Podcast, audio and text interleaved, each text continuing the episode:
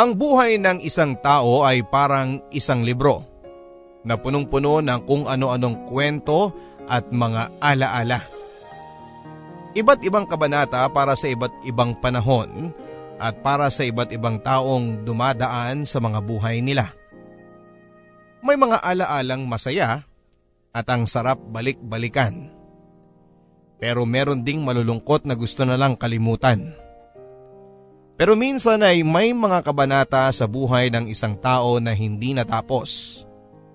May malaking puwang na pwedeng pwedeng punan ng marami pang alaala. Kung mabibigyan ka ng pagkakataong punan ang puwang na yon, gagawin mo ba kahit na hindi ka sigurado kung magiging masaya o malungkot ka dito? Dear Papa Dudut, Paulit-ulit at laging kinukumpara sa isang libro ang buhay ng isang tao. Bata pa lamang ako ay narinig ko na yon sa isa sa mga teachers ko sa elementary. Lahat daw ng mga importanteng nangyayari sa buhay natin ay chapters sa libro ng buhay. Magkakaroon daw tayo ng mga paborito nating chapters at magpapasaya sa atin. Pero magkakaroon din daw tayo ng mga hindi kagandahang chapters na palulungkutin tayo pero palalakasin naman tayo bilang isang tao.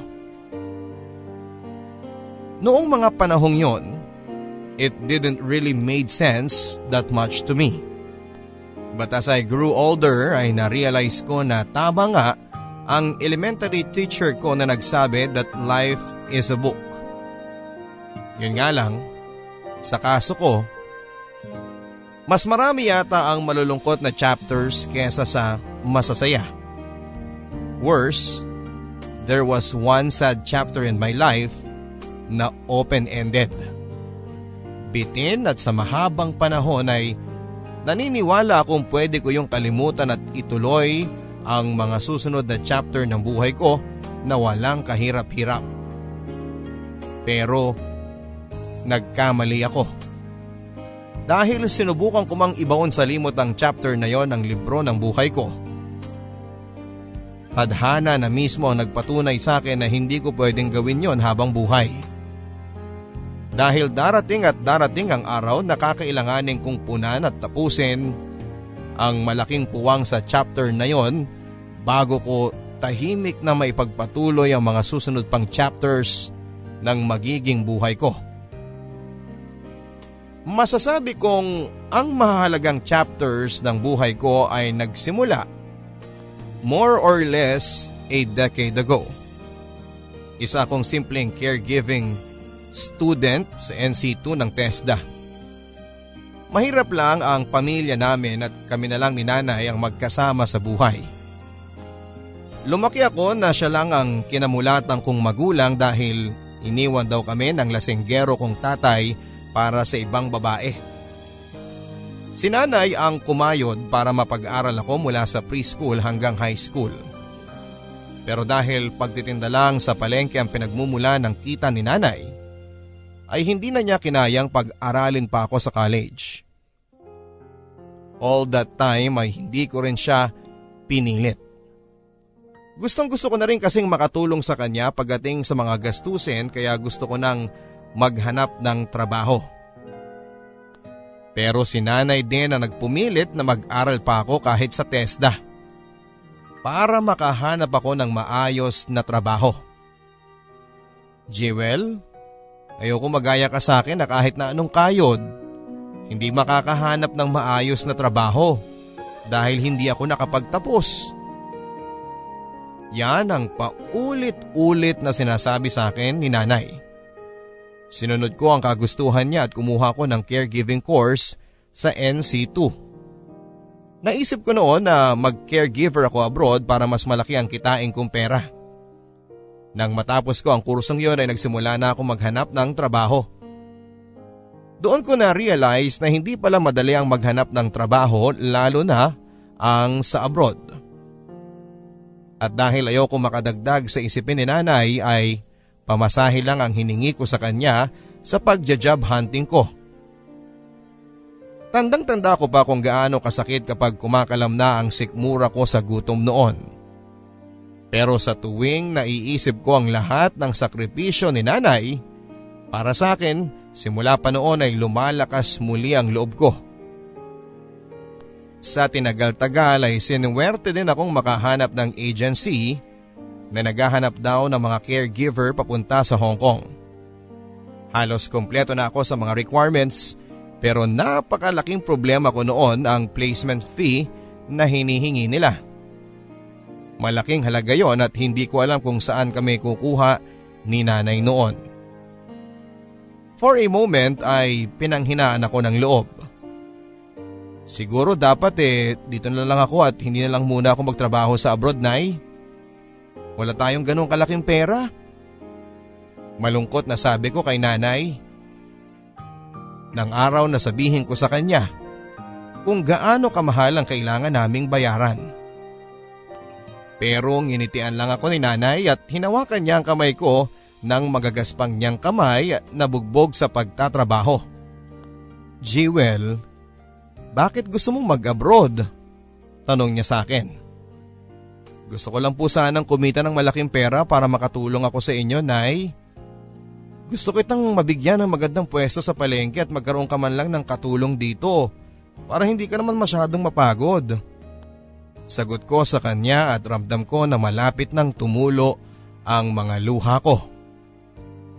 Pakiramdam ko kasi ay hindi ko na matutupad ang mga yon kahit na alam kong yon ang deserve ng nanay ko na nagkanda kuba-kuba na para lang sa akin. Pwes, gawa natin ang paraan anak. Hihiram tayo ng pera sa tita Mildred mo. Sagot niya sa akin. Si tita Mildred ang nakakabatang kapatid ni nanay na may-ari ng isang nightclub. Ang alam ko ay matagal nang may gap si nanay at si tita Mildred dahil minsan silang naging magkaribal sa iisang lalaki. Ang tatay ko. Kaya nang makaangat sa buhay ang tita ko ay hindi man lang nito inabutan ng tulong si nanay.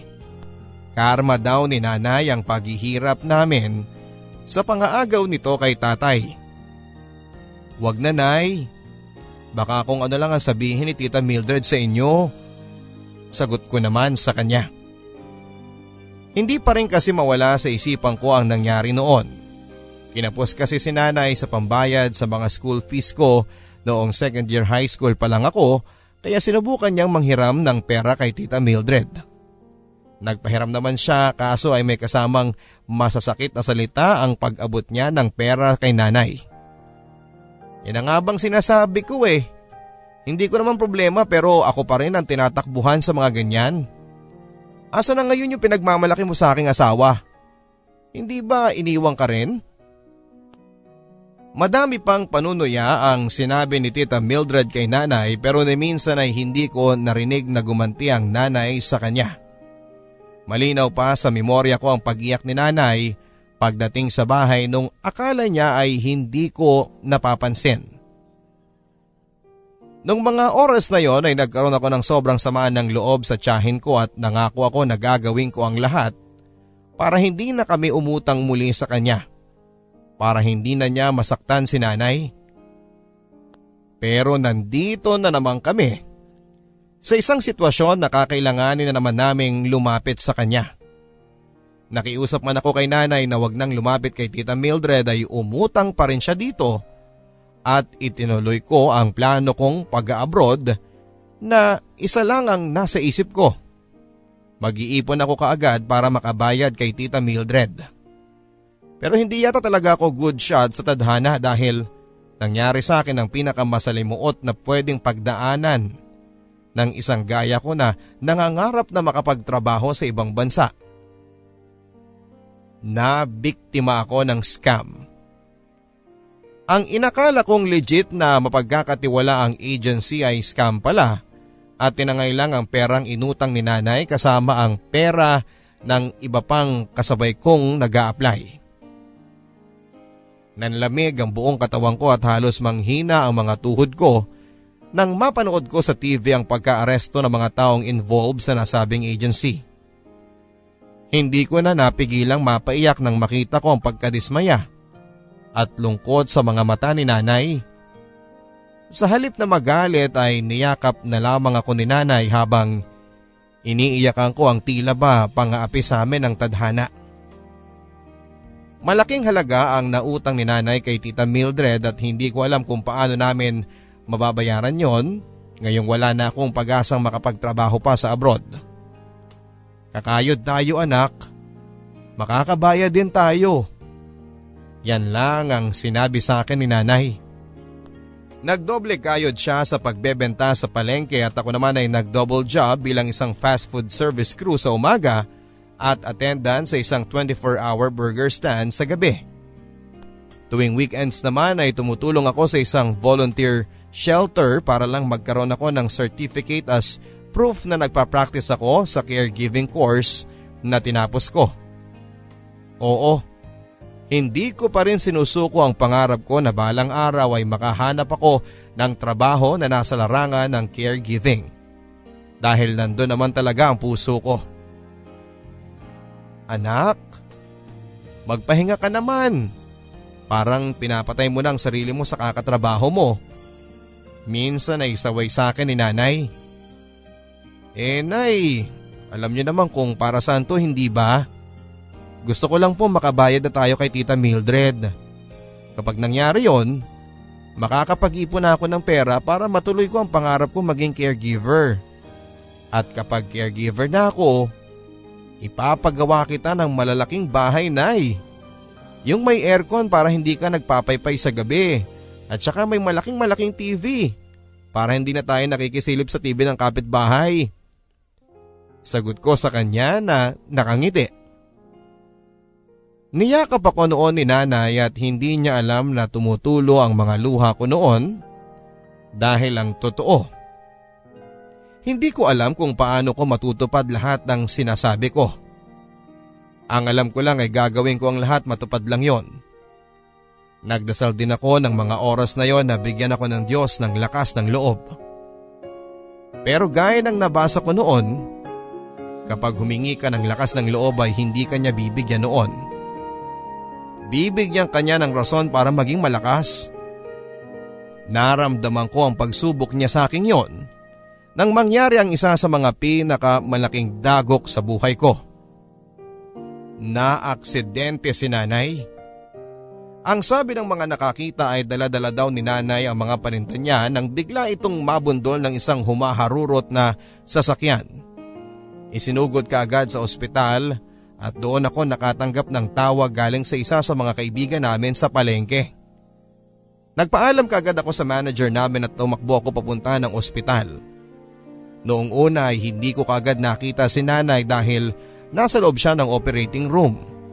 Kinakailangan daw kasing tahiin ang sugat sa noon ni nanay na siyang resulta ng pagkakabagok ng ulo niya sa semento. Wala akong ibang ginawa noon kundi ang magdasal Sinanay lang ang meron ako at hindi ko alam kung ano ang gagawin ko kapag nawala siya sa akin. Pagkatapos ng pinakamahabang oras ng buhay ko ay pinayagan nila akong makita si nanay at halos maiyak ako sa itsura niya. Nakahiga sa gitna ng puti at malaking kama ng ospital ang maliit at tila ba babasaging katawan ni nanay. May malaking plaster sa kanyang noo at may gasgas ang iba pang parte ng lieg at braso niya. Nakapikit ang mga mata niya at parang maputlang maputla ang itsura niya. Sa pinakaunang pagkakataon sa buhay ko ay nakita ko ang pinaka pinakamalakas na babaeng nakilala ko at her weakest. Pakiramdam ko, nang hina din ako sa mga nakikita ko. Lumapit ako sa kanya at umupo sa pinakamalapit na upuan. Hinawakan ko ang kamay niya at umiyak ng umiyak. Kung hindi lang sana ako nag-ambisyong mag-abroad at kung hindi lang sana nangutang si nanay kay tita Mildred, kung hindi lang sana ako na-scam, hindi na sana kakailanganing kumayod pa ni nanay at hindi na sana siya na aksidente. A part of me knows na hindi ko namang kasalanan talaga ang nangyari kay nanay pero sadyang naghahanap lang ako ng mapagbibintangan ng mga oras na yon. at sarili ko ang napagbuntungan ko. Kinabukasan, nang magkamalay si nanay at kahit nagpupumilit siyang uuwi na, ay nag-advise ang doktor na magstay muna sa ospital kahit na isang linggo lamang para mabantayan ang kalagayan niya.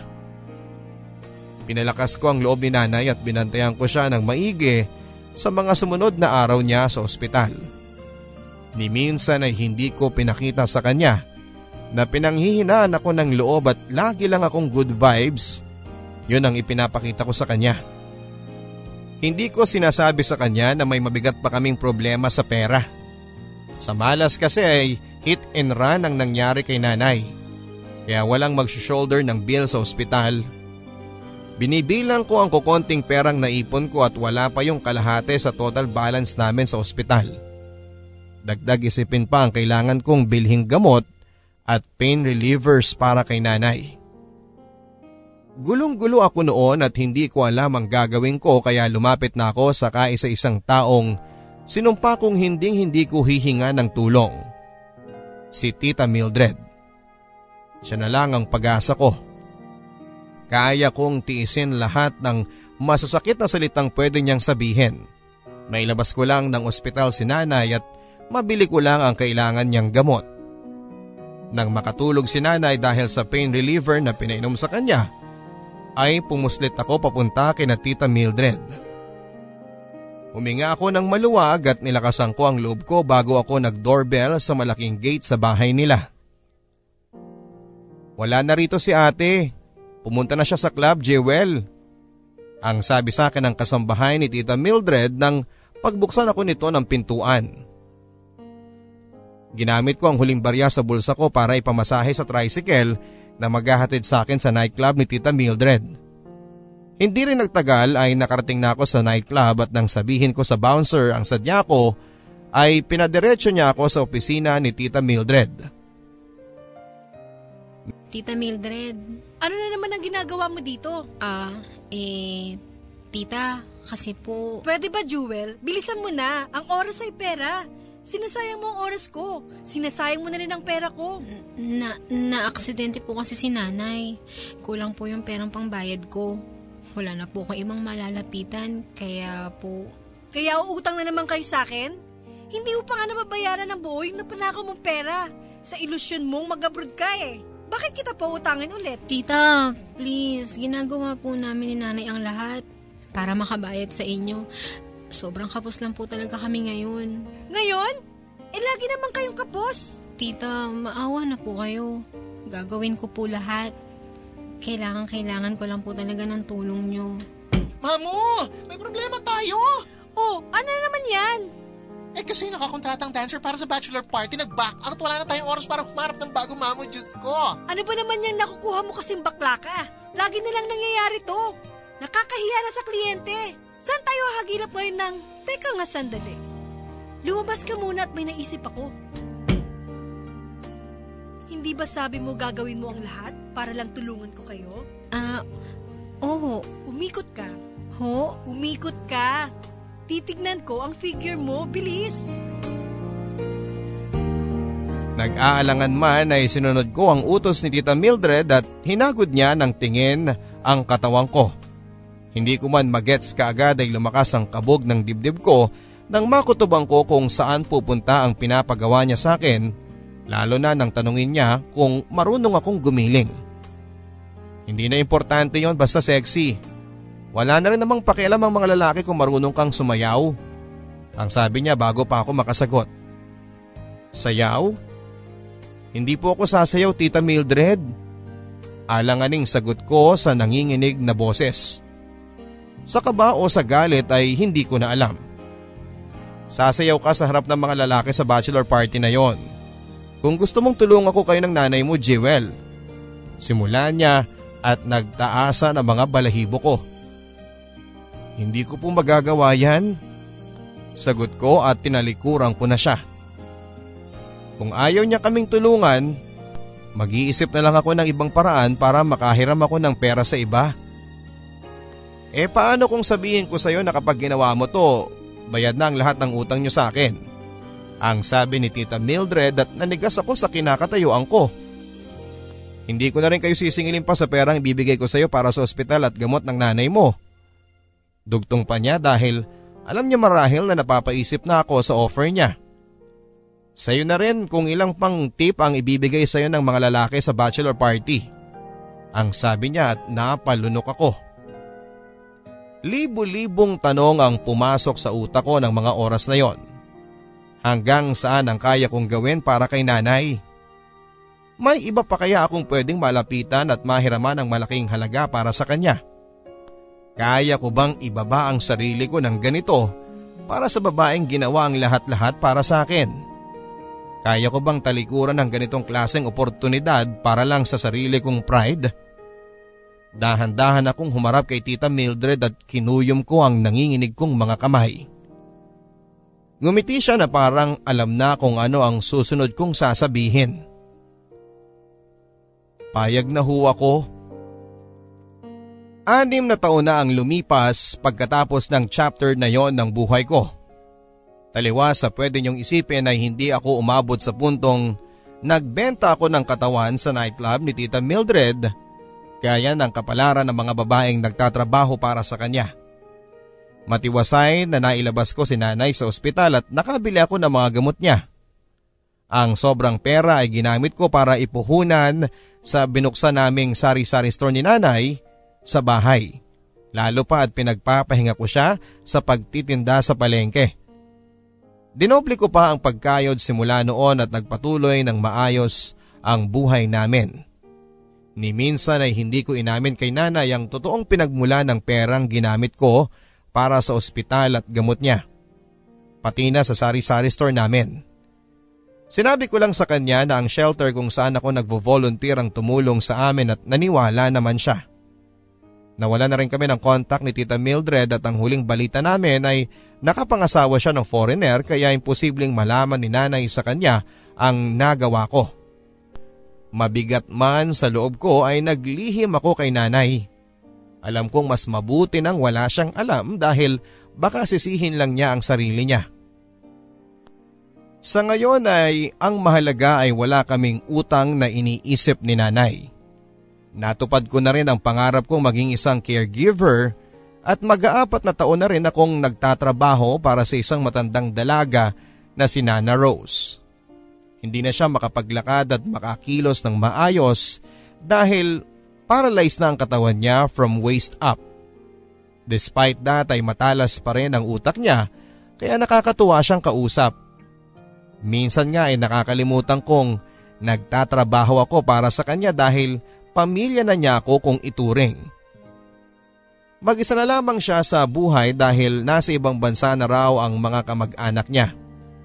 Isang stay-in na kasambahay lang ang kasama niya sa bahay at dahil ayaw niyang umuuwi pa ako sa amin ng alanganing oras, ay nagsuggest siya na magstay in na lang daw ako. Nang makita niya ang pag-aalangan ko, ay sinabi niya na isama ko na raw ang pamilya ko. The more, the merrier. Para meron naman akong ibang makausap kapag nagsawa na ako sa inyo ni Yoli. Ang biro pa ni Nana Rose patungkol sa amin ang may edad na rin niyang kasambahay. Kinausap ko si nanay at pumayag naman siya sa kondisyong magtatrabaho din siya bilang kasambahay ni Nana Rose. Hindi nagtagal ay nakatira na kami sa loob ng compound ni Nana Rose. Ako, si Nanay at si Eman, ang anak ko. Oo, Papa Dudut. May anak ako pero wala akong asawa. Ang ama ng anak ko ay isang lalaki na malamang na wala namang pakialam sa amin at ayoko na rin siyang maalala pa. Hindi kasi magandang paghihiwalay namin pero dahil siyang rason kung bakit nagkaroon ako ng eman sa buhay ko ay wala na rin akong pinagsisisihan. Nung aminin ko kay nanay na buntis ako noon at nakiusap akong wag na lang naming pag-usapan ng ama ng anak ko ay wala siyang naging reklamo. Hindi rin siya nagalit sa akin kundi ay sinuportahan at pinalakas niya ang loob ko. Sa kabutihang palad ay hindi na rin nagtatanong sa akin si Nana Rose kahit na si Ate Yoli tungkol sa ama ng anak ko. Kahit na kailan ay hindi ako nakaramdam ng panghuhusga na galing sa kanila. Mahal na mahal nila si Eman at minsan nga ay naiisip kong spoiled na masyado sa pagmamahal ang anak ko dahil apat lang namang kaming nagpapakananay sa kanya. Hu, hayaan mo na kami. Lalo na ako. Naalala ko kasi dyan sa anak ko yung paborito kong pamangkin eh. Sabi sa akin ni Nana Rose nang minsang pagsabihan ko sila ni nanay sa pag spoil nila sa anak ko. Kung dati-rati ay napapaisip ako kung bakit parang inaapi kami masyado ng tadhana, nag-iba yon nang magpunta kami sa poder ni Nana Rose. Malaking magpasweldo si Nana Rose lalo pa at hindi lang daw serbisyong caregiver ang naibibigay ko sa kanya. Binigyan mulit ako ng pamilya Jewel. Yan ang lagi niyang sinasabi. Dahil doon ay nakapag-ipon ako ng pera para sa future ni Eman at nabibili ko na mga bagay na gusto kong bilhin para sa amin nila nanay. Nakakakain kami ng tatlong beses at minsan ay sobra pa sa isang araw at may maayos kaming tinitirhan. For the first time ay sigurado ako na magiging masaya ang hinaharap para sa aming lahat. Isang araw ay nagulat ako nang maabutan kong gising na sa loob ng kwarto niya si Nana Rose. Usually kasi ay ako talaga ang gumigising sa kanya at saka ko siya papaliguan bago mag-almusal. Maluwag din ang ngiti niya na parabang natanggap niya ang pinakamagandang balita sa buong mundo. Nakangiti pero nakakunot ang noong lumapit ako sa kanya. Bakit ang aga mo yata ngayon, Nana? Tanong ko sa kanya at sa halip na sagutin ako ay niyakap niya ako sa parting bewang na lalo kong kinagulat. Sadyang masayahing tao si Nana Rose pero iba ang saya na nakikita ko sa mukha niya ng mga oras na yon kaya lalo akong nagtaka. Sobrang saya ko Jewel, ang sabi niya na punong-puno ng excitement. For a moment ay parang teenager ang babaeng nasa harapan ko at hindi isang senior citizen. Mukha nga nana, eh ano ba yun? Tanong ko at may inabot siya sa aking isang pirasong papel. Isang sulat. Sinubukan ko lang naman at hindi ko naman alam na sasagot siya. Ang sabi niya na nagniningning ang kanyang mga mata. Sino? Saan? Sunod na tanong ko sa kanya na nahahawa na rin sa excitement niya. Aking Rosita. Pagbabasa ko sa unang linyang nakasulat sa puting papel na hawak ko nang imuestra ni Nana Rose na basahin ko ang nakasulat doon. Labis ang aking tuwa nang matanggap ko ang liham mo. Ni sa hinagap ay hindi ko naisip na magtatagpo pa ang mga landas natin. Naisip kong isipin na ang tadhana ang nag-udyok sa iyo na sumulat sa akin dahil alam kong tadhana ang nagbibigay ng lakas sa akin para sagutin ang liham mong ito. Pagpapatuloy ko and for a brief second ay naitanong ko kung bakit hindi na ganito kaganda magsalita ang mga tao sa modern age. Tama ka, Matagal na matagal na ang panahon ang naglayo sa ating dalawa pero nais kong malaman mo na ang puso ko ay hindi kailanman nalayo sa puso mo. Pagkat ito ay nananatiling iyo. Buhat nung una kong masilayan ang iyong magandang mukha. Kinulubot man ang panahon ng mga balat mo, mananatili kang singganda ng una mo akong nginitian. Mahirap marahil paniwalaan pero ikaw pa rin ang aking mundo. Ikaw noon, ikaw ngayon at ikaw kailanman. Mahal kita Rosita. Ang pusong ikaw pa rin ang sinisigaw. Andres. For a few seconds ay nanatili ang katahimikan sa buong kwarto ni Nana Rose. Nang tignan ko siya ay nakapikit siya habang nakangiti na parang may binabalik ang magandang memory sa isipan niya. What can I say? Ang sabi ko nang magmulat siya ng mga mata.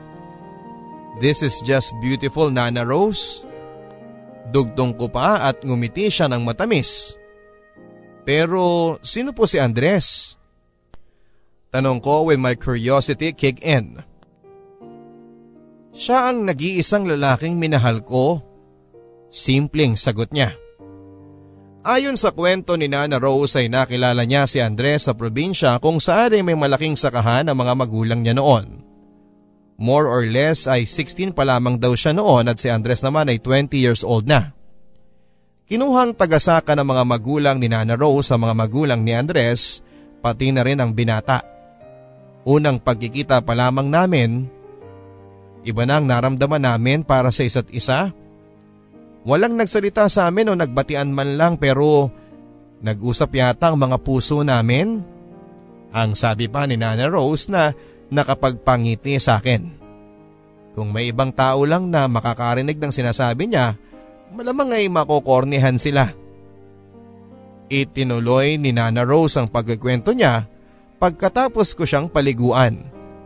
Sinusuklay ko ang mahaba at halos puti ng buhok niya nang sabihin niya sa akin ang naging simula ng pagkakaibigan nila ni Andres. Naglalakad daw siya noon sa manukan nang bigla siyang dumugi ng mga manok. Ipinagtanggol niya ako. Hindi sa masasamang tao kundi sa matatapang na mga manok.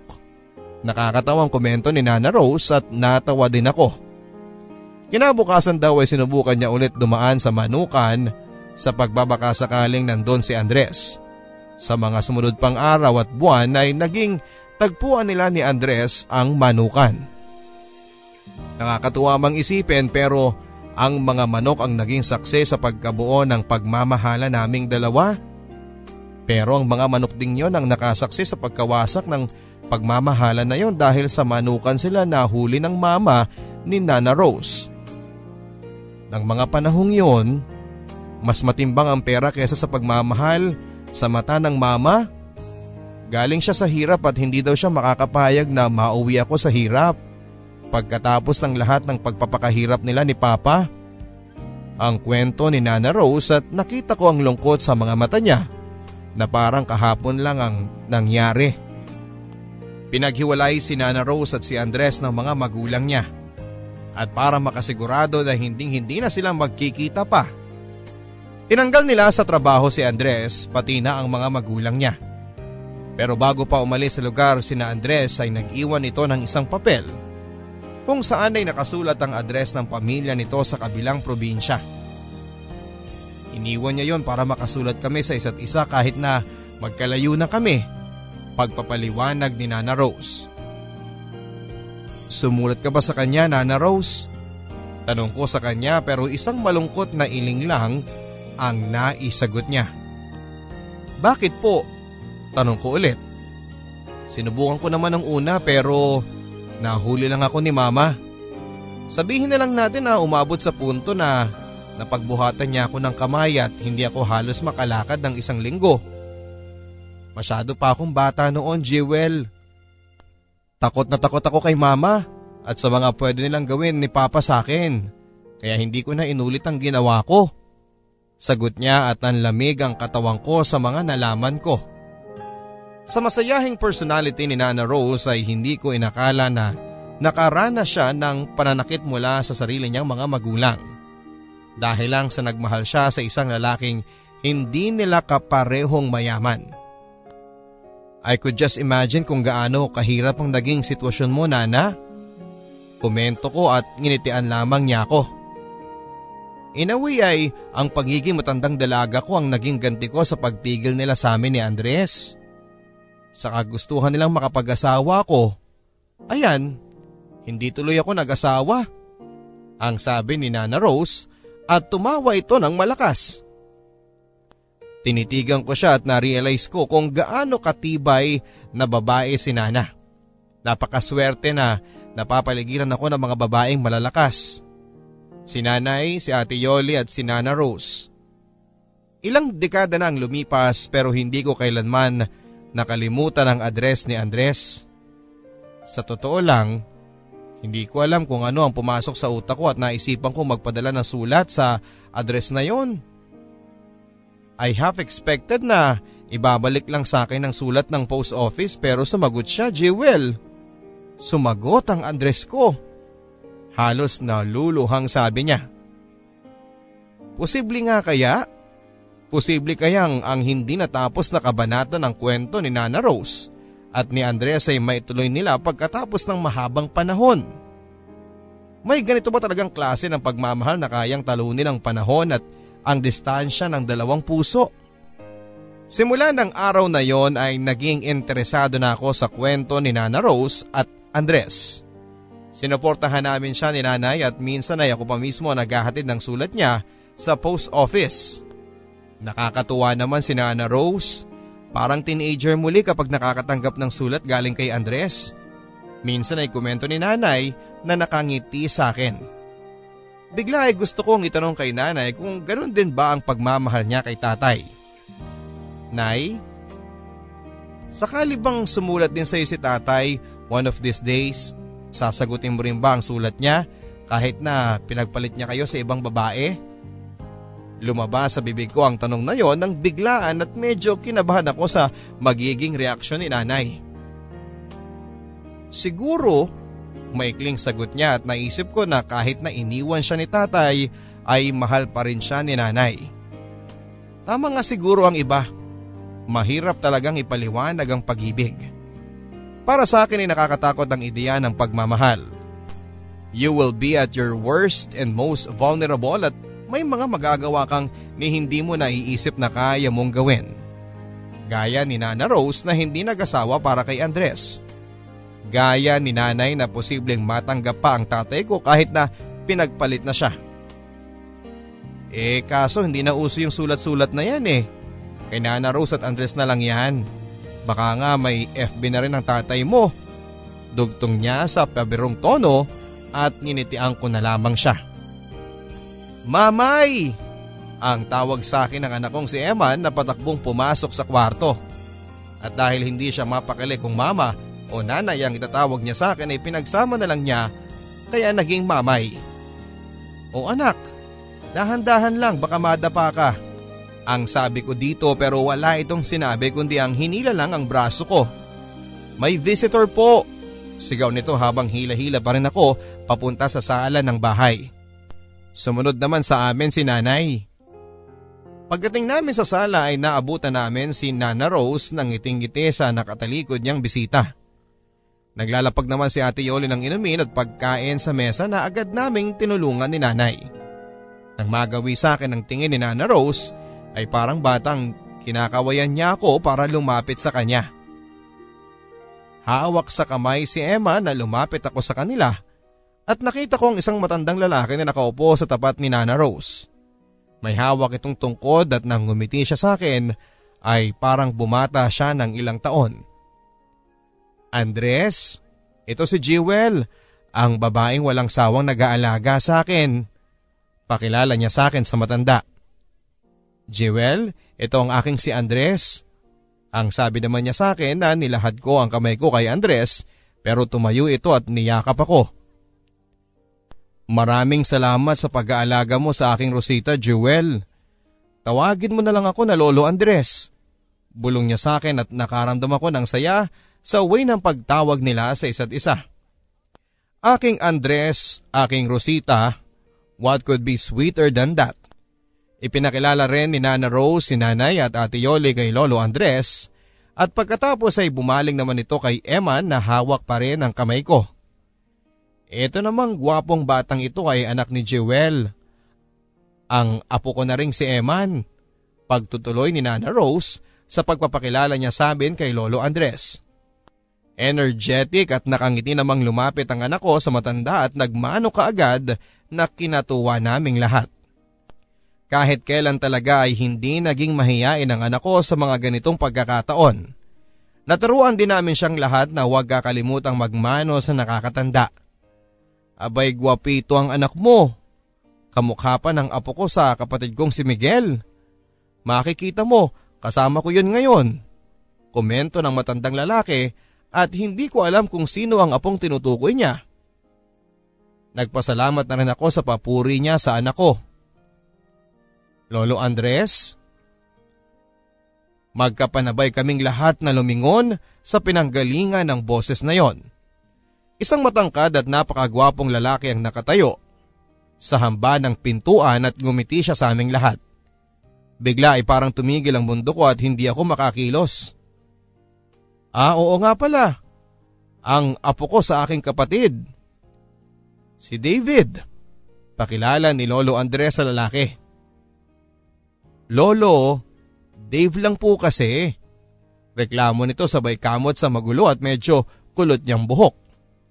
Lumapit ito sa amin at nagmano siya kina Nana Rose, nanay at kay Ate Yoli. Nang matapat na siya sa akin ay biglang lumakas ang kabog ng dibdib ko. Ngumiti siya ng mas maluwag at kinamayan niya ako. Dave, maikling sabi niya at hindi rin niya binitawan ang kamay ko. Matagal bago ko na-realize na hinihintay niyang sabihin ko rin ang pangalan ko. Ah, uh, Jewel? Sabi ko at inulit niya ang pangalan ko nang nakangiti.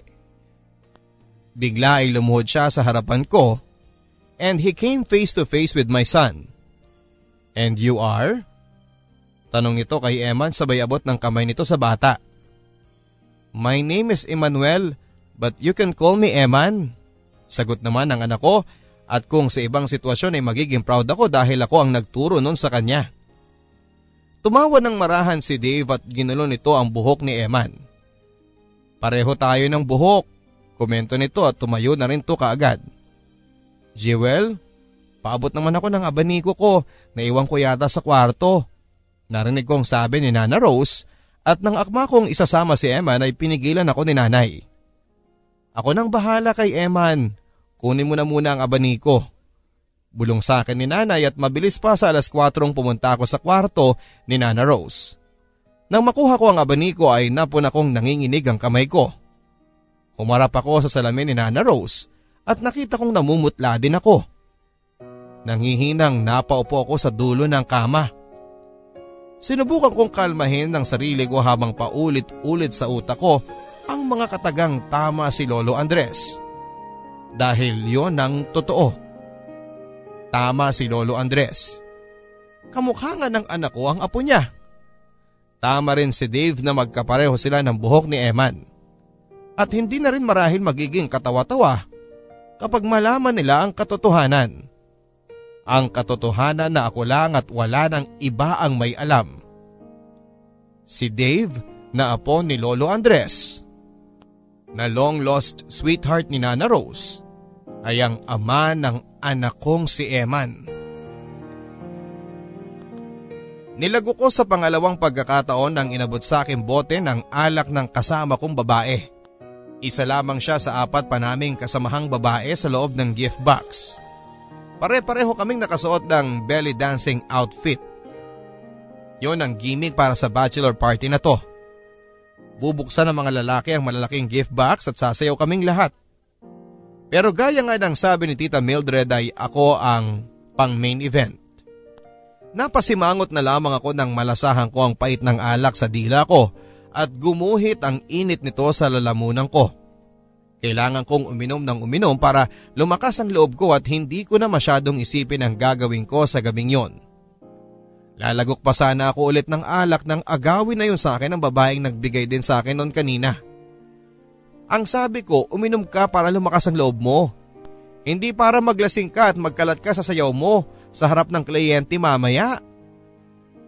Pagsasaway nito sa akin. For the hundredth time, That night ay gusto ko nang mag-back out sa gagawin ko.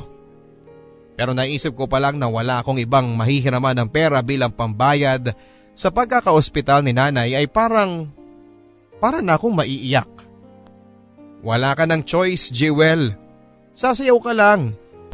Isang sayaw lang at mareresolve na ang lahat ng problema mo. Litanya ko yon sa isipan ko para mapakalma ako at hindi ako magtatakbo pa uwi. Inayos ko ang suot kong maskara na nakatakip sa halos kalahati ng mukha ko. Mula noo hanggang ilong. Alam kong tungkilang ng ilong at mga labi ko ang nakikita sa akin pero pakaramdam ko ay hubad na hubad ako ng mga oras na yon. Maya-maya pa ay nakarinig na kami ng mga boses ng lalaki. At halos lumuwa na ang dibdib ko ang puso ko sa lakas ng kabog nito. Nang punitin nila ang gift box ay bumungad sa akin ang bahagyang madilim na hotel suite. Nagsimula nang sumayaw ang mga kasama ko at nanatili ako nakatayo habang hinihintay ko ang part na kailangan ko na ring sumayaw. Deep inside ay hinihiling ko na hindi na dumating ang parte ko sa kabaliwang to. Nagsisigawan ng halos labing limang lalaki at sa gitna nila ay nakaupo ang isang gwapong lalaki. May suot itong sash na nakasulat na groom. Pero hindi ang gwapong groom ang totoong nakakuha ng atensyon ko kundi ang lalaki nakaupo sa isang tabi. Malayo sa mga nagsisigawang mga lalaki. Halos hindi ko maaninag ang mukha niya sa bahagyang kadiliman ng kwarto. Pero ramdam kong nakatingin siya sa akin. Oddly ay nawala ang kabako at napalitan nyo ng kakaibang init na dumaloy sa buo kong katawan. Nang marinig ko ang parte ko ay nagsimula ng gumalaw ang katawan ko sa saliw ng malamyos na tugtog. Lalong lumakas ang hiyawan ng mga kalalakihan pero nanatili ako nakatingin sa estrangherong parang hindi kasama sa kasiyahan. Para bang kaming dalawa lang ang mga tao sa loob ng kwarto na yon na gustong nasa ibang lugar lang kami. Sino kaya ang lalaking ito? Bago pa ako makapag-isip ng ano, ay nakaramdam ako ng tulak at sa isang iglap ay nakaupo na ako sa kandungan ng groom. Pansamantalay na walang atensyon ko sa mysterious stranger sa isang tabi at nabaling yun sa lalaking kumakandong sa akin. To be fair ay bumulong siya sa akin ng isang maikling sorry nang lalong lumakas na ang panunukso ng ibang mga lalaki na nakapaligid sa amin. Halata din sa mukha niya na nahihiya siya sa mga nangyayari and somehow ay na-comfort ako ng ideya na hindi naman sa mga halang na bituka ako sumasayaw sa gabing yon. Bigla ay naramdaman kong may humawak sa palapulsuhan ko at hinila ako patayo. For a moment akala ko ay isa sa mga kasama ko ang humila sa akin pero nang umangat ang tingin ko ay naka face to face ko ng lalaking nakaupo sa malayo kanina. Ang una kong naisip noon ay sobrang bango niya.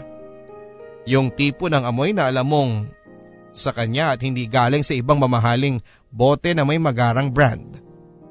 Tama na, maikling sabi nito sa mga lalaki na magreklamo ang mga ito sa pagkakaputol ng entertainment nila. Seryosong seryoso ang mukha nito at mas lalo siyang gumwapo.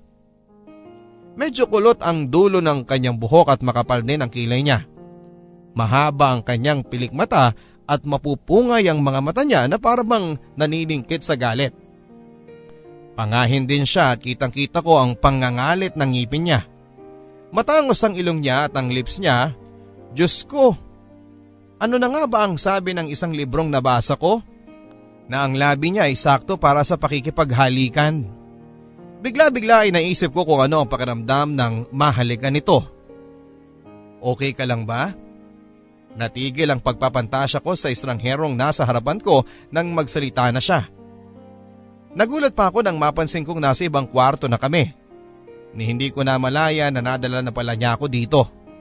Ni hindi ako sigurado kung ibang hotel room yon o sa isa lang sa mga kwarto sa loob ng suite. Sinubukan kong humakbang pero parang sobrang lambot ng sahig. Mabuti na lamang at nahawakan akong muli ng lalaking nasa harapan ko Diyos ko, lasing na ako. Umupo ka muna. Ang sabi sa akin ng lalaki at ginay niya ako para maupo sa paanan ng kama.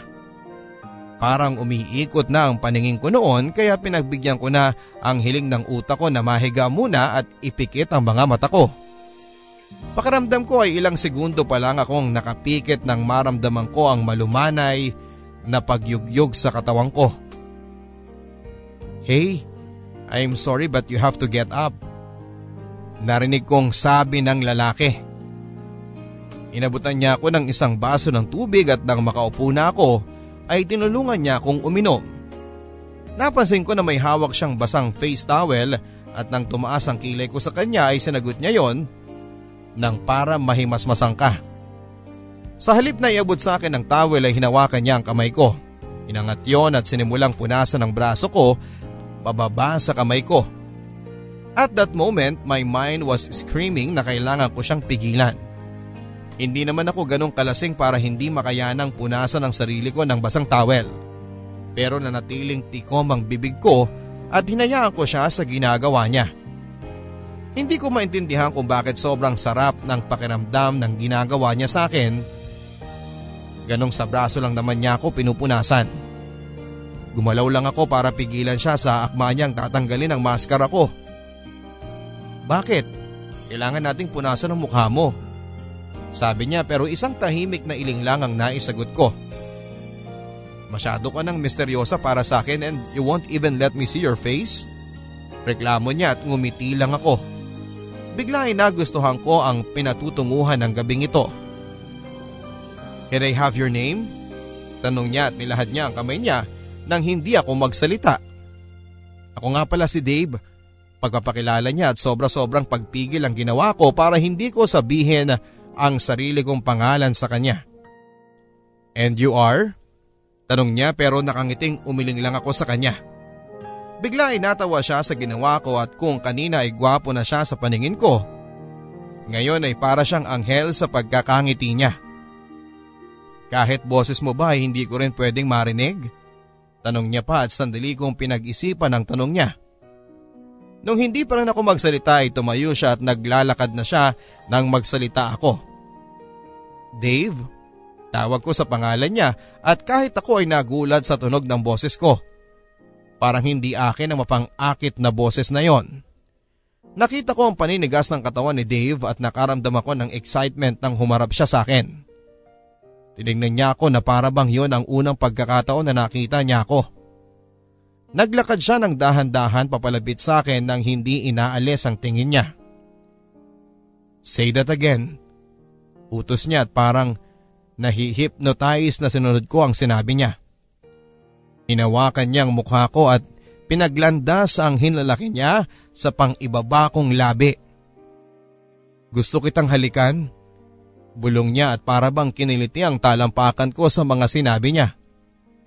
Ano pang hinihintay mo? Ang hamon ko sa kanya sa isang iglap ay nakayakap na siya sa akin habang hinahalikan ako na para bang uhaw na uhaw siya. Nagsimula doon ang lahat at hindi naghiwalay ang mga labi namin at para ba akong lumulutang. Inihiga niya ako sa kama at ang mga sumunod na nangyari ay hindi ko na maalala. Maliban sa bahagyang sakit na naramdaman ko, tanda na ibinigay ko ang sarili ko sa isang lalaki sa unang pagkakataon. At pagkatapos nun ay wala na akong ibang sakit na naramdaman. Ang alam ko lang ay sobrang saya at sarap ng naramdaman ko sa mga sumunod pang nangyari. Pagkatapos ay pumikit ako at nakatulog na.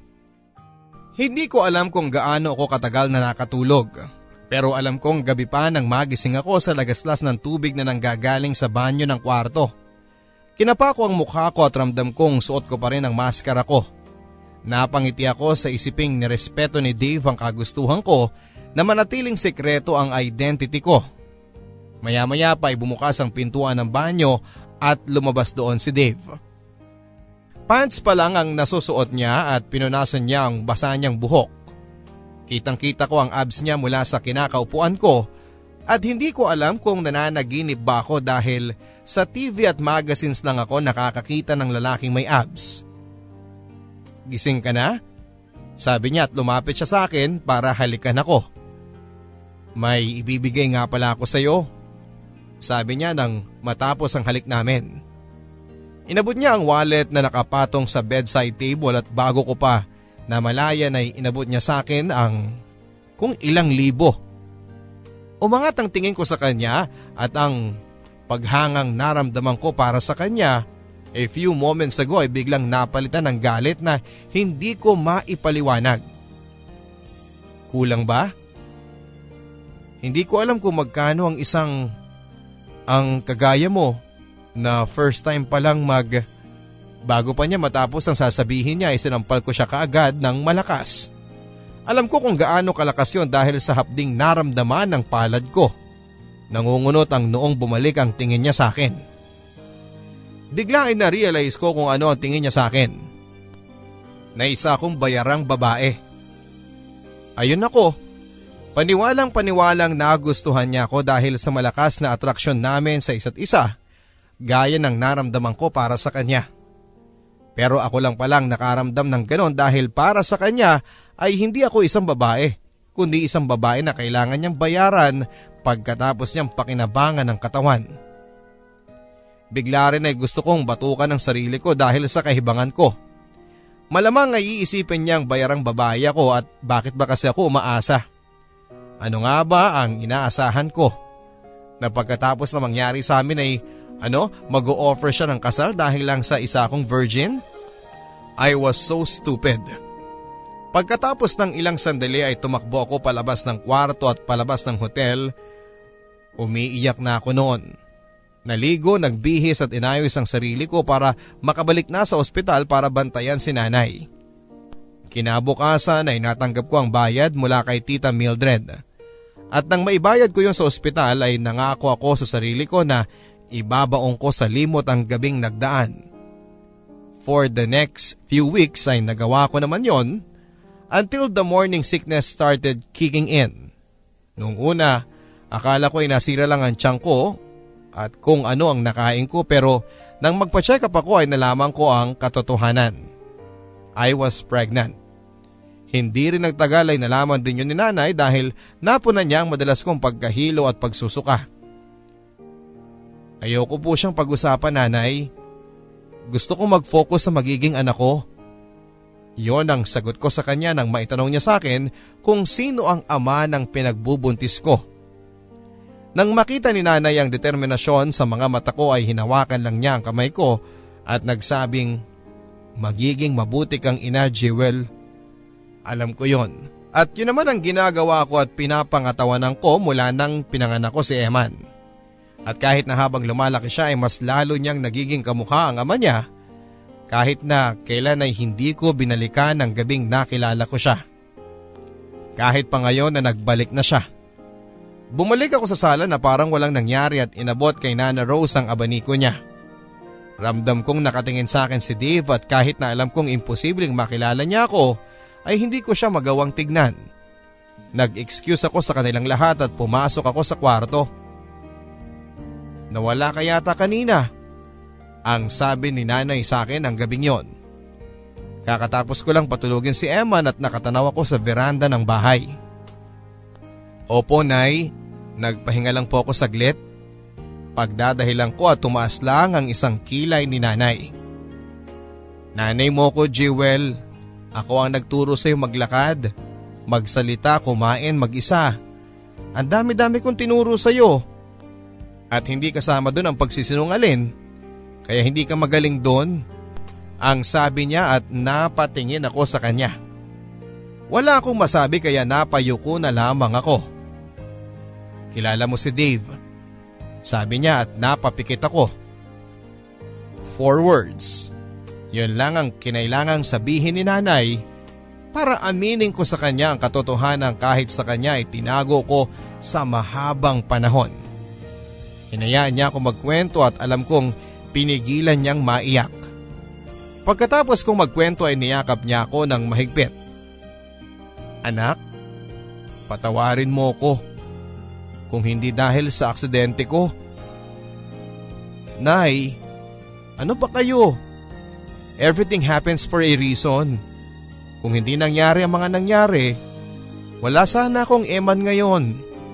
Ang sabi ko at kahit na umiiyak pa rin siya ay ngumiti na rin siya.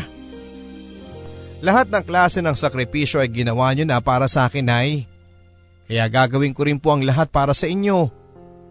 Lahat na nangyari sa akin ng gabing yon, kaya kong pagdaan ng muli kung kayo naman ng kung kayo naman ni Emma ang kasama ko sa dulo. Dugtong ko pa. Niyakap akong muli ni nanay at natahimik kami ng ilang minuto. Pero kailangan niyang malaman na anak niya si Eman. Maya-maya ay sabi ni nanay patungkol kay Dave. Kailangang makilala ni Emma ng ama niya. Dugtong pa niya. Bigla ay parang nanikip ang dibdib ko sa sinabi ni nanay. Hindi dahil tutol ako kundi dahil tama siya. Kailangan kong maging pata sa anak ko at sa ama niya. The only problem is I don't know how. Kailangan ko lang din ho ng konting panahon ay. Ang sabi ko. Dumaan ang mga araw at halos araw-araw ding bumibisita si Lolo Andres kay Nana Rose. Lagi niya rin kasama si Dave na parang binibigyan ako ng tadhana ng madaming pagkakataon na aminin sa kanya ang katotohanan. Pero hindi ko pa rin talaga maipon-ipon ang lakas ng loob ko na lapitan si Dave at kausapin siya tungkol sa anak ko. sa anak namin. Paulit-ulit din kasi sa utak ko ang tanong na paano? Paano ko sasabihin ang katotohanan? Ano kaya magiging reaksyon niya kapag sinabi ko yon? Maniniwala ba siya o itatanggi niya ang nangyari sa amin ng gabing yon? Paano kung talikuran niya lamang kami ni Eman? Paano kung masaktan lang ang anak ko? Ang lalim yata ng iniisip mo. Agad akong lumingon sa pinagmulan ng boses at nakita ko si Dave na nakatayo sa hamba ng pintuan ng kusina. Nakapamulsa siya at nakangiti siya sa akin. Ilang segundo ko rin siyang tinitigan habang tinitimbang kung eto na ba ang perfect time para sabihin sa kanya ang katotohanan. Humakbang siya papalapit sa akin habang titig ng titig din sa mukha ko. Hindi ko maintindihan kung bakit hanggang sa ngayon ganito pa rin ang epekto niya sa akin. Paano niya akong nahihipnotize at hindi ako makagalaw? Jewel? Ang sabi niya nang malapit na siya sa akin. Oh, kinakabahang sagot ko. Nagkita na ba tayo before? Dugtong pa niya habang naniningkit ang mga mata niya. Sumisigaw ang utak ko na eto na ang moment na dapat ko nang sabihin ang totoo pero hindi pa rin ako makagalaw. Because you really look so familiar to me. Hindi ko lang talaga mapinpoint kung saan at kailan kita nakilala. Ang sabi pa niya. Bago pa ako makasagot ay pumasok sa kusina si Ate Yoli. Jewel, tawag kayo ni Nana Rose. May good news sila ni Lolo Andres. Excited na sabi niya at sumunod kami kaagad ni Dave sa kanya. Naabutan namin si Nana Rose at Lolo Andres na nakangiti at hawak ang kamay na nakaupo sa sala at lumapad ang ngiti nila nang makita nila kami ni Dave. Jewel, Dave, ikakasal na kami, ang sabi ni Nana Rose sa amin nang makalapit na kami. Oh my God, congratulations! Sabi ko sabay yakap sa kanilang dalawa at ganun din ang ginawa ni Dave. Sa halip na bitawang kami ay hinawakan ni Nana Rose ang kamay naming dalawa ni Dave at pinagpatong ang mga yon. And we want you to plan our wedding. Eto na yata yon. Talaga yatang gumagawa ng paraan ng tadhana para masabi ko na kay Dave ang katotohanan. Kakayanin ko na kaya. Sa mga sumunod na araw ay naging busy kami pareho ni Dave sa pagpaplano ng kasal ni Nana Rose at Lolo Andres. To be honest ay hindi naman ganoon kahirap yon dahil wala namang invited sa simpleng seremonya maliban sa amin. Ako, si Eman, si Nanay, si Ate Yoli at si Dave halos planchado na lahat ng mga kailangan at ilang araw na lang ay magaganap na ang kasal ni Nana Rose. Masaya ako para sa kanila dahil Inabot man ng ilang dekada ang pagkakadelay ng love story nilang dalawa, makukuha pa rin nila ang happy continuation ng kabanatang yon ng mga libro ng buhay nila. But at the same time ay distracted pa rin ako dahil hindi ko pa rin nasasabi kay Dave ang katotohanan. Sa mga nagdaang araw ay pakiramdam ko ay nagiging unfair na rin ako kay Eman dahil ipinagkakait ko sa kanya ang karapatang makilala ang sarili niyang ama. Lalo pa at lately ay sobrang nagiging close na ang dalawa. Tito Dave, laro tayo. Ang yaya ni Eman kay Dave nang makabalik na kami sa bahay ni Nana Rose pagkatapos naming i-finalize sa mga pagkain para sa catering ng reception ng kasal. Nako, nauna pang magaya ng laro kay Tito Dave. Hindi pa nga nakakakiss kay mamay. Tonong nagtatampong sabi ko at tumakbo ka agad sa akin ng anak ko at nakangiting ginawaran ako ng halik. Pagkatapos ay hinayaan ko na sila maglaro ng kung anong sila lang ang nakakaintindi. Hindi ko maipaliwanag kung bakit sa halip na selos ay nakaramdam ako ng longing sa nasaksihan ko. This is the first time that my son deserves. He deserves to have a father. Sigaw ng utak ko at alam ko na kailangan ko na rin sabihin ang katotohanan. Bukas, ang sabi ko sa sarili ko. Kinabukasan ay naisipan ko makipaglaro din kay Eman. Sasabihin ko na kay Dave ang katotohanan pagbisita nila ni Lolo Andres kay Nana Rose mamayang hapon at alam kong mapupunta na sa kanyang atensyon ang anak ko. This was my way of hanging on to the moments with my son habang ako pa lang ang magulang sa mga mata niya. Anak, may tanong ako sa iyo. Simula ko habang binubuo namin ni Eman ang Lego robot niya. Magiging happy ka ba kung ipakilala ko sa iyo ang papa mo? Dugtong ko nang umangat ang tingin niya sa akin. Ngumiti siya at excited na tumango sa akin. Pero love mo pa rin si mamay kahit na may papa ka na, hindi ba? Tanong ko ulit at aware ako na napaka-insecure na naging tono ko. Tumayo mula sa pagkakaupo sa sahig ang anak ko at niyakap niya ako ng mahigpit na para bang ayaw na niya akong bitawan. Mahal kita mamay. Simpleng sabi niya tumulo mga luha ko. Mahal kita mamay. Iyon ang sabi ni Eman. Mahal niya ako. No ifs and no buts. May tanong din ako mamay. Ano yun anak? Ganting tanong ko. Kinagat niya ng bahagya ang ibabang labi niya na parang nahihiyang magtanong sa akin. Si Tito Dave po ba ang papa ko? Tanong niya sa akin and I could swear na tumigil ang pagtibok ng puso ko. Bakit mo nasabi yan? Tanong ko sa kanya at halos hindi ako humihinga habang nag-aabang ako sa sagot ng anak ko. Umangat ang kamay niya at ginulo niya ang kulot niyang buhok. Kasi po pareho kami ng buhok. Ang sabi din po ni Lolo Andres, kamukha ko si Tito Dave. At saka po mabait siya sa akin. I wish he's my papa, mamay. Mahabang paliwanag nito at pinigilan ko ang sarili ko na umiyak sa harap ng anak ko. Buong buhay ko ay wala akong tiwala sa tinatawag nilang lukso ng dugo and yet, here it is, right in front of me. Huwag mo munang isipin yan anak ha, laro muna tayo. Ang sabi ko na lang na pilit na pinapasigla ang tono ko. Naglaro nga kami na naglaro ni Eman habang sa mauwi yon sa pagpiring niya sa akin. Marco Polo tayo mamay.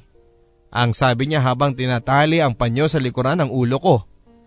Nakatakip yon hanggang sa tungki ng ilong ko at natawa ako nang sumigaw si Eman ng game. Marco? Sigaw ko at sinagot din kaagad yon ni Eman ng isang mahinang polo. Eman, you have to speak louder. Hindi ka masyadong marinig ni mamay. No cheating. Warning ko sa kanya.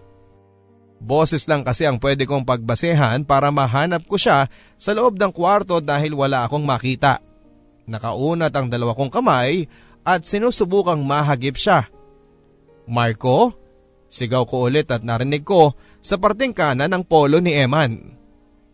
Sinundan ko ang pinagmumula ng boses niya at winisawis ko ulit ang kamay ko at braso ko pero hindi ko pa rin mahagilap si Eman. This is exactly why he loves this game so much. I almost never win over him. Marco, subo kong muli. Ni hindi ko na alam kung saan, saan akong parte ng kwarto pero malinaw kong naririnig ang salitang polo. Sa bandang kaliwa ko kaya naman kaagad akong lumingon pero sa halip na si Emma nang mahagip ng kamay ko ay isang malaking bulto yon On instinct, akala ko ay sinana yon pero natigilan ako nang masinghot ko ang pamilyar na mabangong amoy na yon. Walang iba kung hindi si Dave. Tito Dave? Sigaw ni Eman pero hindi ko narinig ang ganting bati ni Dave sa kanya. Akmang aalisin ko na ang piring nang biglang maramdaman ko ang paghawak ni Dave sa braso ko. Eman, Kakausapin ko lang saglit ang mamay mo. Kalmadong sabi niya pero hindi kalmado ang pagkakahila niya sa akin palabas ng kwarto at papunta sa kung saan. Tinanggal ko ng pahablot ang piring sa mga mata ko at naguguluhang hinila ang braso ko kay Dave. Stop. Mahina pero punong-puno ng pagbabantang sabi niya na kinagulat ko. Ano bang problema niya? Dire-diretsyong naglakad si Dave hanggang sa madaanan namin ang gulat na gulat na sina Nana Rose at Lolo Andres sa sala. Nagtataka marahil sila kung bakit hinihila ako ni Dave hanggang sa makalabas kami ng pintuan ng bahay. Sakay, sabi niya nang matapat kami sa kotse niya. Ha? Bakit? Kinakabahang tanong ko. Sakay Jewel, don't make me repeat myself. Nakita ko ang hindi ko may paliwanag na ekspresyon sa mukha niya. Pinaghalo-halong inis, galit, frustration at kung ano-ano pa. Sumakay ako sa passenger seat ng kotse at umikot siya papunta sa driver's seat ng kotse nang maisa na niya ang pintuan sa side ko. Dama ko ang tensyon sa loob habang hawak ko ng mahigpit ang panyong nakapiring kanina sa mga mata ko. Pakaramdam ko ay nahahatulan ako ng kamatayan sa pressure na nararamdaman ko ng mga oras na yon. Kailan mo pa alam? Ha? Ang alin? Are we playing the guessing game, Jewel? Sandali, hindi ko... Tinatanong kita kung kailan mo pa nalaman na ako ang ama ni Eman. Teka, hindi. Ikaw yung masked dancer a few years ago, di ba? Ikaw yung tinulungan ko at isinama ko sa kwarto ko, hindi ba? Ikaw yung babaeng sinampal ako at iniwan ako na parang tanga sa hotel all those years ago, di ba? Oo, oo. Then that means, nakilala mo ako agad the moment na pumasok kami ni Lolo Andres sa bahay ni Nana Rose. Tama? Oo, oo. Pero ako, hindi kita makikilala. Dahil never ko namang nakita ang buong mukha mo in the first place. And the only way I'd know is kung magiging honest ka at sasabihin mo sa akin ang totoo. And because you failed to do that, tadhana na o anumang entity ang gumawa ng paraan para makilala kita sa pagkakapiring mo kanina. Oo, oo. I'm sorry, Dave. Ano bang gusto mong sabihin ko? The truth, Jewel! How about that? Hindi ko alam kung paano ko... Hindi mo alam kaya wala ka nalang ginawa? My goodness! Anak ko si Eman. Ilang linggo na kami nagbabanding pero wala akong kaalam-alam na anak ko siya. Dave, hindi mo ako maintindihan. Hindi talaga, Jewel. Hindi ko maintindihan kung bakit tinago mo na kahit tadhana na ang gumawa ng paraan para magkita tayo ulit. Dave! May karapatan ako sa anak ko, Jewel. Ipapakilala mo ako sa kanya at sa lahat ng tao sa bahay na to bilang ama niya. Right now and not later. Iniwan ako ni Dave sa loob ng kotse at nakaramdam ako ng galit sa kanya. Oo, may karapatan siyang magalit sa akin dahil hindi ko nasabi sa kanya kaagad ang totoo.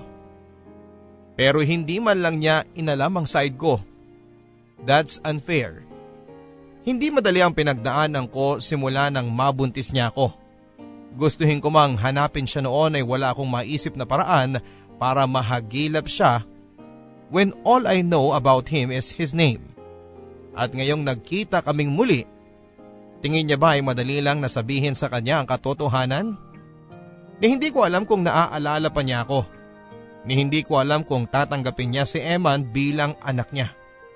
Wala man lang ba akong karapatan na matakot? Nang makapasok ako sa loob ng bahay ay naabutan ko ang lahat na nag-iipon-ipon sa sala. Nakita ko si nanay na kalmang nakaupo at nakangiting tinanguan ako habang kalong niya si Eman. Para bang pinapalakas niya ang loob ko. Si Ate Yoli at Nana Rose naman ay parehong naguguluhan ng mga itsura pati na rin si Lolo Andres. Si Dave ay nakapamulsa habang nakatanaw sa may bintana. Hindi siya nakatingin sa akin pero pakiramdam ko ay nakatitig siya sa akin at sinasabing magsabi na ako ng katotohanan. At yun nga ang ginawa ko. Sa harap ng mga taong importante sa akin ay inamin ko na nagkakilala na kami ni Dave noon at siya ang ama ng anak ko.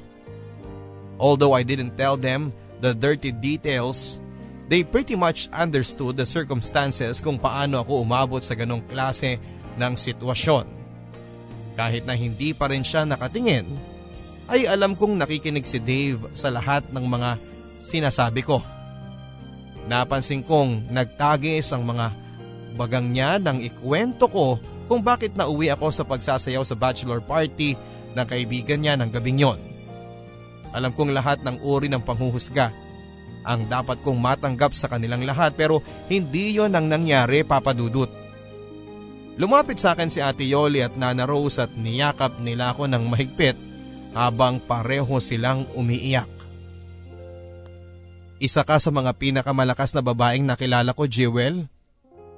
What you did for your mom is amazing. Ang bulong sa akin ni Nana Rose. Maya-maya pa ay niyakap din ako ni Lolo Andres. Wala siyang sinabi pero nakita ko ang saya sa mukha niya. Knowing na apo niya si Eman. Si nanay naman ay yumakap sa akin at binulungan ako. Nasabi mo na ang totoo. Malaya ka na anak. Umiyak ako dahil totoo ang sinabi niya. Malaya na ako papadudot. Nakaramdam ako ng pagkayakap ni Eman sa binti ko at lumuhod ako para mayakap ko siya ng maayos. Your wish came true anak. Dave is your papa. Ang sabi ko sa kanya at niyakap ako ni Eman bago siya tumakbo papunta sa tila nagulat na si Dave. Maya-maya pa ay niyakap niya rin ang anak namin at tumulo ang luha ko sa mga mata niya. Sino nga bang mag-aakala na umiiyak din ang lalaking katulad ni Dave? Naging napaka-emosyonal na mga sumunod na mga nangyari. Pakiramdam ko ay para lang akong isang manonood sa isang dramatic serye sa TV. Maya-maya pa ay tumayo si Dave at karga-karga ang ngiting-ngiting si Eman at parang sasabog ang puso ko sa saya. Totoo talaga ang sabi nila papadudot na higit na mahalaga ang saya ng taong mahal mo kesa sa pansarili mong kaligayahan. Pero hindi ko nagawang ma-enjoy ang moment na yon dahil binasag din kaagad yun ni Dave. Magpapakasal tayo as soon as we can? Ang sabi niya nang walang kaabog-abog. Bigla ay napahiyaw sa excitement si Nana Rose sa tuwa pero pakiramdam ko ay para akong sinampan ng malakas ni Dave sa mga sinabi niya. Sinabi niya ang katagang magpapakasal tayo na para bang napakakaswal lang nun and it doesn't involve the rest of our lives.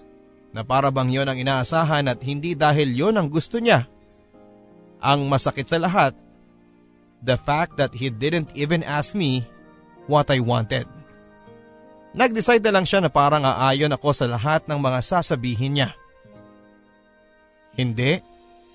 Ang sabi ko sa mahinang boses at nagpatuloy ang ingay ni Nana Rose at pinag-usapan na kagad ang posibilidad na double wedding sa pagitan naming apat. Hindi. This time my voice was louder at biglang umalingaw-ngawang katahimikan sa buong bahay. Siguro naman ay may karapatan din ako mag-decide para sa sarili ko. Dugtong pa niya at sobra-sobrang pagpipigil ang kinakailangan kong gawin para lang hindi ako umiyak. Pwede niyo ho ba kaming iwan sandali? Tanong ko kina nanay at nana Rose at hindi nga nagtagal ay iniwang kami ni Dave sa sala. Bakit ka humihindi? We should get married. Simula niya sabay gulo sa buhok niya na parang sumasakit na ang ulo niya. At bakit ako papayag? Sakaling gusto mong marinig ang opinyon ko, I don't think we should get married. Ang sabi ko na buong buo ang paninindigan. Ayaw mo bang magkaroon ng buong pamilya ang anak natin? Hamon niya sa akin at hindi ko napigilan ang mga luha ko na tumulo sa mga mata ko.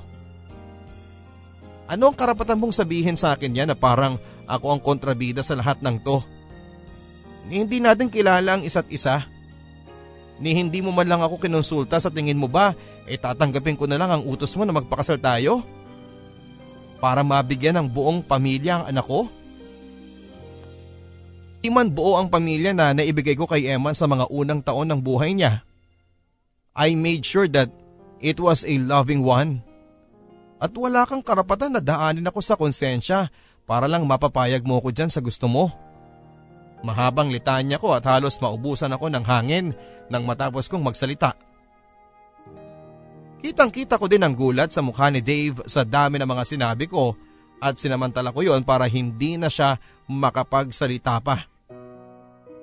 Hinding hindi ko ipagkakait sa iyo ang karapatan mong maging ama kay Eman. Pero karapatan ko naman sigurong ipagkait ang sarili ko sa isang taong ayoko namang maging asawa. Pagdudugtong ko pa at bago pa siya makasalita ay umalis na ako habang marahas na pinupunasan ang mga luhang ayaw na yatang tumigil sa pagtulo sa mga mata ko. Nanginginig ang mga kamay ko sa panggigigil kay Dave. Ang kapal ng mukha niyang tanungin sa akin kung ipagkakait ko sa sarili kong anak ang isang buong pamilya. Hindi niya alam kung ano ang mga kaya kong isakripisyo para sa anak ko. Pero hindi kasama sa mahabang listahang yon ang magpakasal ng basta-basta sa isang taong hindi ako kayang tratuhin ng maayos. Mamay, mabilis kong pinunasan ang mga luha ko nang marinig ko ang boses ni Eman. Mamay, pinaiyak ka ba ni Papa? Tanong niya sa akin at niyakap niya ako ng mahigpit. Hindi, nakangiting sagot ko sa kanya. May hindi lang kami pagkakaunawaan ng papa mo pero magiging okay din kami. Pagpapaliwanag ko sa kanya. Huwag na kayong mag-away mamay.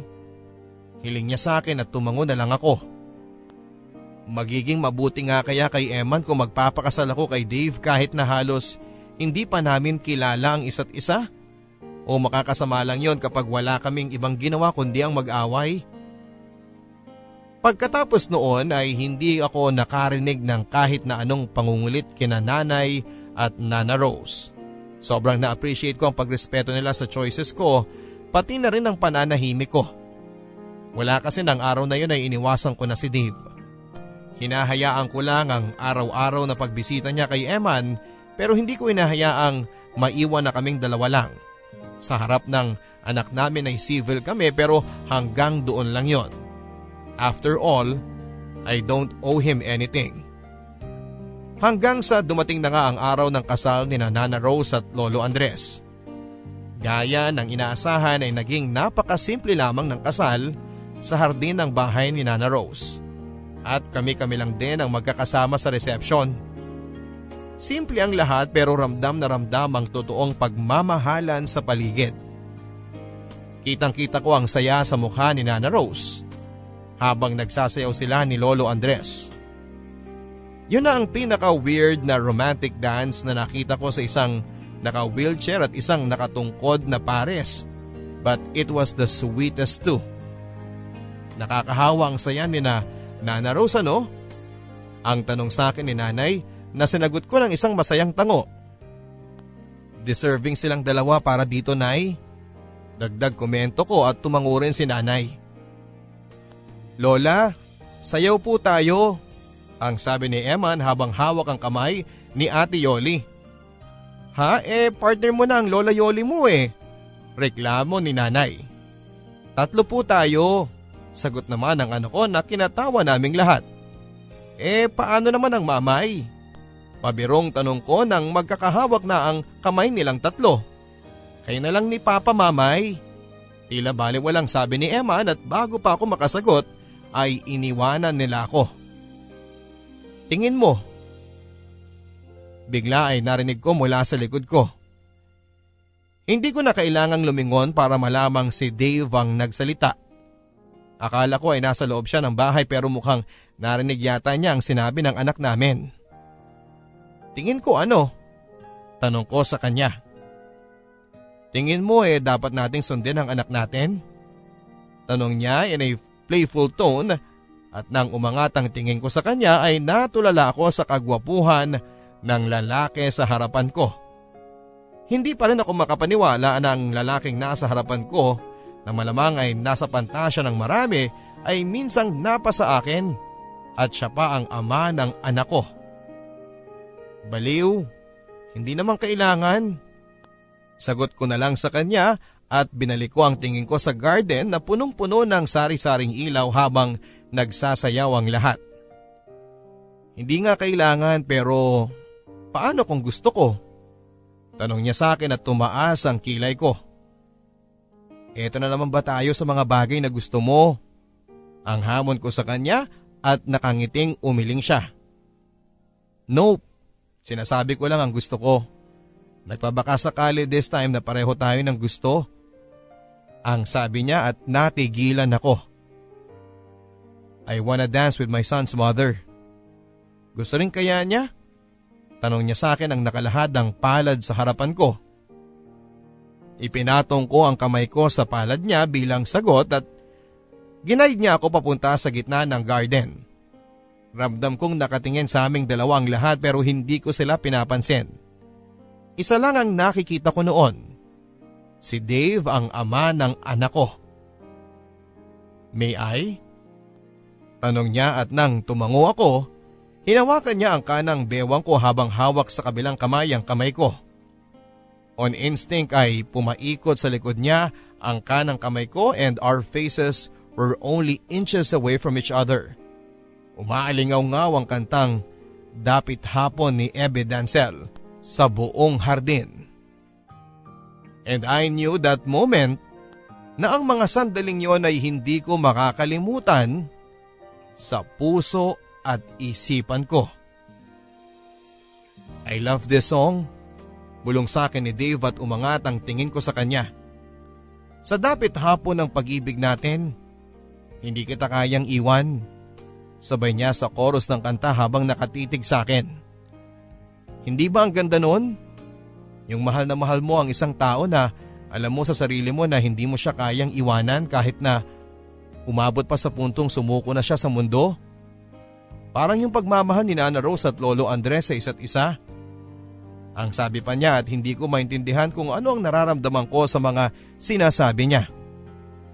Parang ibang lalaki ang nasa harapan ko ng mga oras na yon. Sino nga bang mag-aakala na ang lalaking ito ay ganito ang pananaw pagdating sa pag-ibig? Nararamdaman mo na ba yun, Jewel?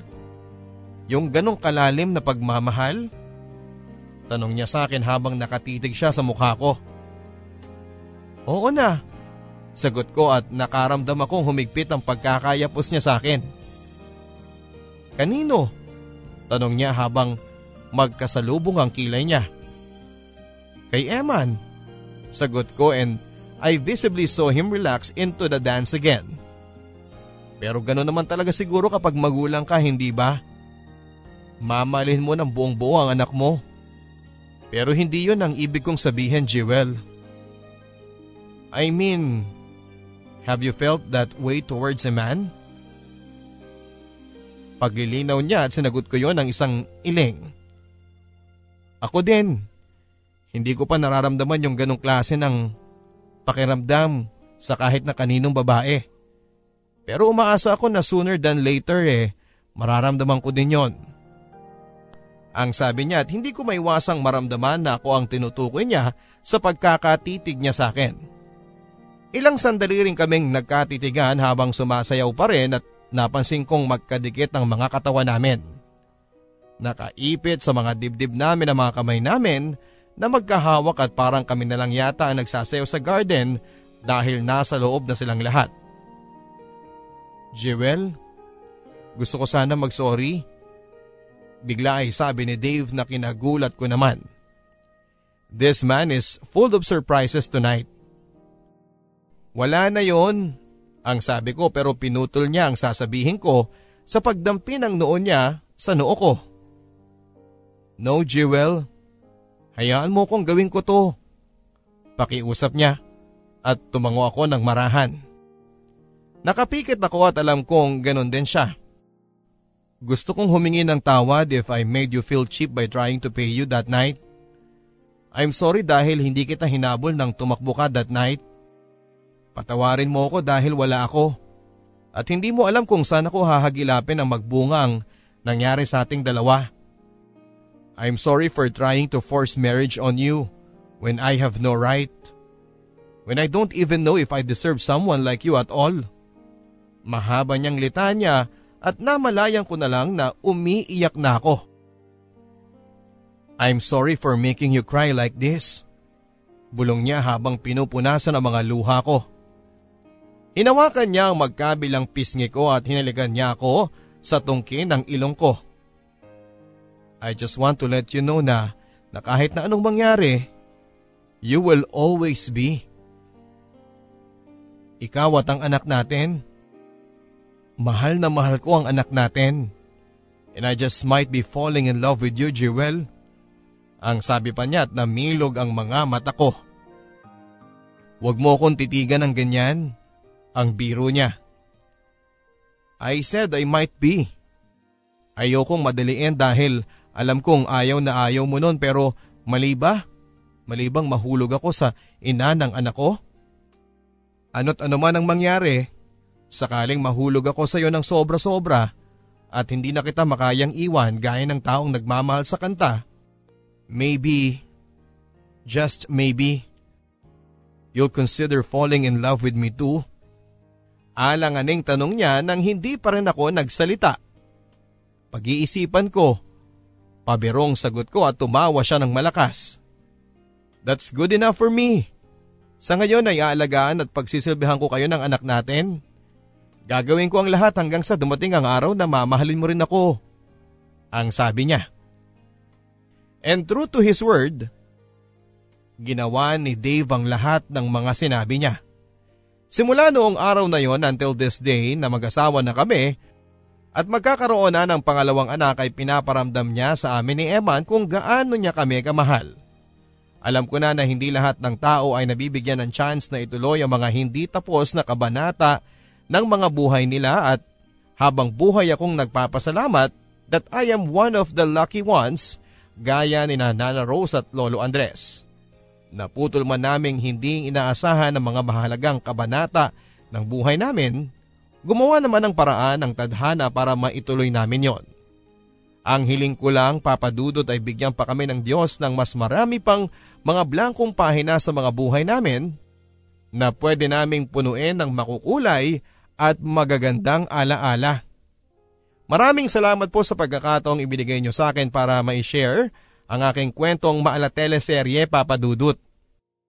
I hope you and all the listeners of Barangay Love Stories would get a chance to finish their unfinished chapters in life. God bless you po. Ako ang inyong kapuso at kabarangay, Jewel.